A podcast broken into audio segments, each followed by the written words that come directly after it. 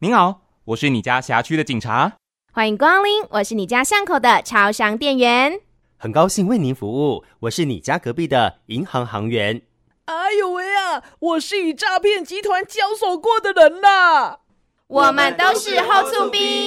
一起现身说法，拒绝上当。我们常透过网络购买商品，方便又快速。然而，网络世界真真假假。最近有一种诈骗手法。是借由买家取消订单的退款流程，骗取买家金融账户，使得无辜民众的金融账户也可能遭诈骗集团利用。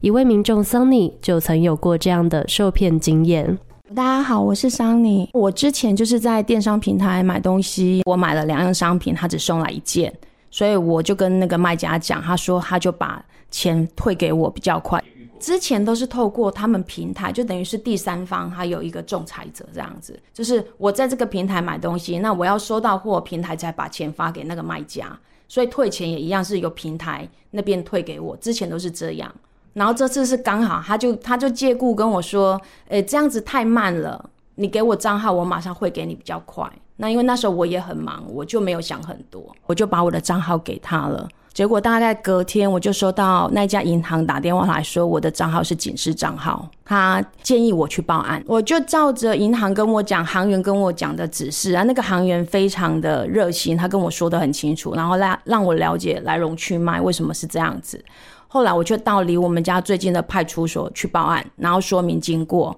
那本来警员是跟我说，有可能我的账户会被冻结，可能一年或者更久，因为他要走一个。法律程序最后是要到呃法官那边判决说，哎，我是无辜的第三者，然后这个警示才会撤掉。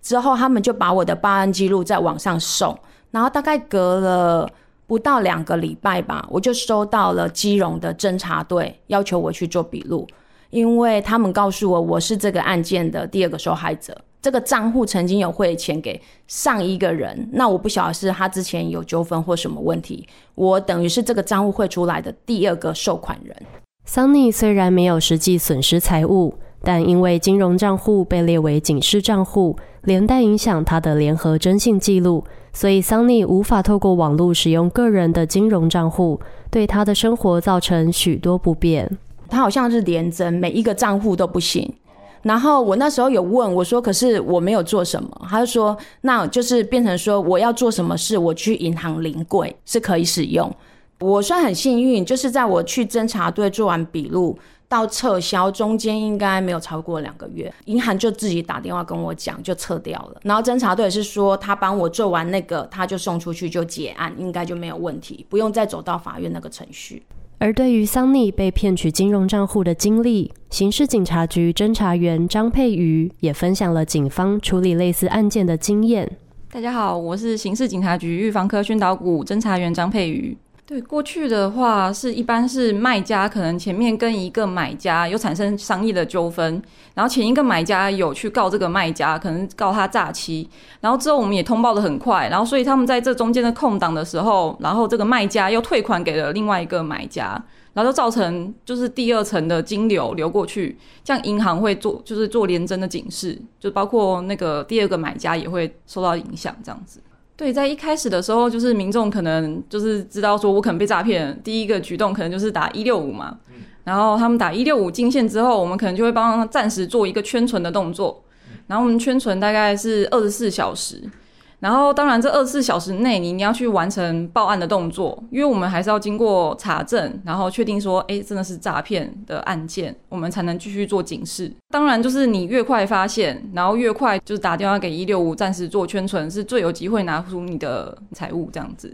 对，所以其实说后面报案也只是说，哎，我们真的是要走入这个法律的程序，那你当然是要准备完备的金流的流向。就是包括对话记录啊，或是你跟对方的对话记录，然后还有那个金流，你是怎么汇款的，或是有些人是给游戏点数，那你的对象是谁？对于网络购物该如何提防诈骗？佩瑜侦查员也提供各位听众朋友一些防诈小配哦。就是如果在网络上购物的话，还是要透过有第三方支付功能的平台，然后去做交易，然后也不要私自给账户或是私自做汇款的动作，会风险比较高。还有另外近期有发现，有些人会透过私讯，然后提供一个客服中心的连结，然后就跟他说：“哎，那你要赶快帮我解决问题。”就可能那个诈骗集团是假装是买家，然后跟卖家说：“哎，你要帮我解决问题。那我现在提供了会员中心的连结，你赶快点取，帮我解除我的问题。”然后可是其实他给的连接就是钓鱼简讯，就会造成就是可能信用卡被盗刷啦，或者各资外泄这样子。内政部警政署关心您。